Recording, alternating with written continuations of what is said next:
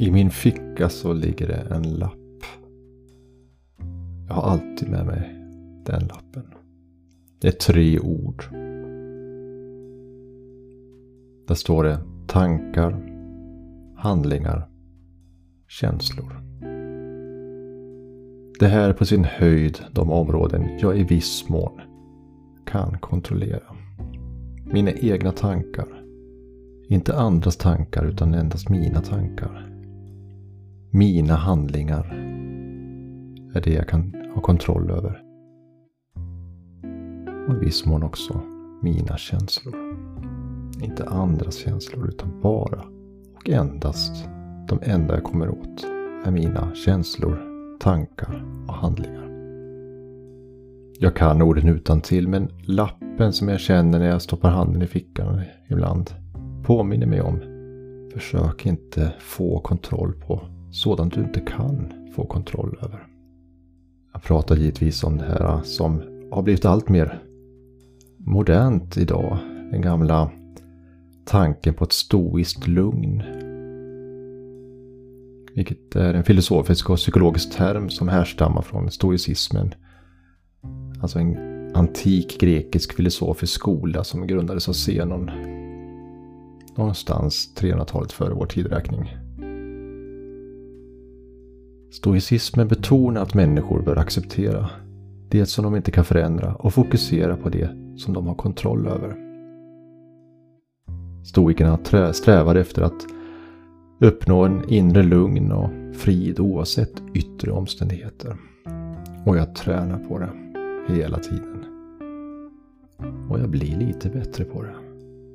Att kunna bibehålla lugn och balans i själen Oavsett de prövningar och svårigheter man kan ställas inför i livet. Att inte låta känslor som rädsla, ilska eller sorg dominera ens reaktioner. Utan istället betrakta och hantera situationer någorlunda objektivt och sansat. Så att stoicismen lär att man ska fokusera på det som är inom ens kontroll. Och acceptera samtidigt det som inte är det. En central tanke inom stoicismen är det stoiska idealet om apatheia. Vilket inte betyder apati i den moderna meningen av ordet, det vill säga brist på känslor eller intressen, utan snarare avsaknad av passioner som är skadliga för själen. Och Det innebär att man inte låter starka känslomässiga reaktioner styra ens handlingar, utan istället bevarar ett lugn och balans i alla situationer.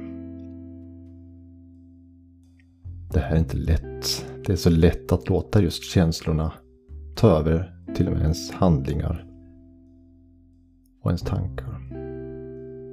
Tanken är när stormen av livets prövningar rasar så är det stoiska lugnet en fyr för en själ som söker stillhet. Det är liksom stenarna i en flod vars yta, oavsett det vilda vattnets dans, förblir oförändrat, obevekligt.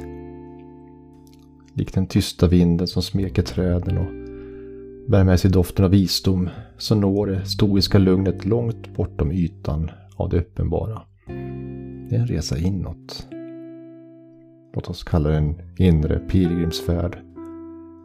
Där varje steg är en reflektion över det föränderliga och den outgrundliga gåtan som är just livet.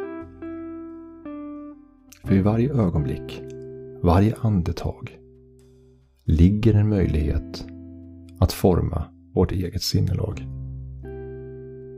Så jag försöker att omfamna det här stoiska lugnet som en gammal vän.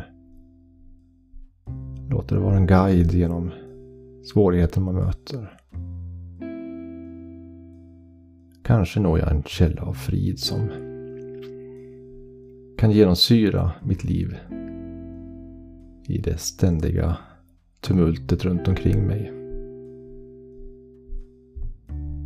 Där vill jag gärna vara. Jag är i alla fall på väg dit, kanske. Vi får se.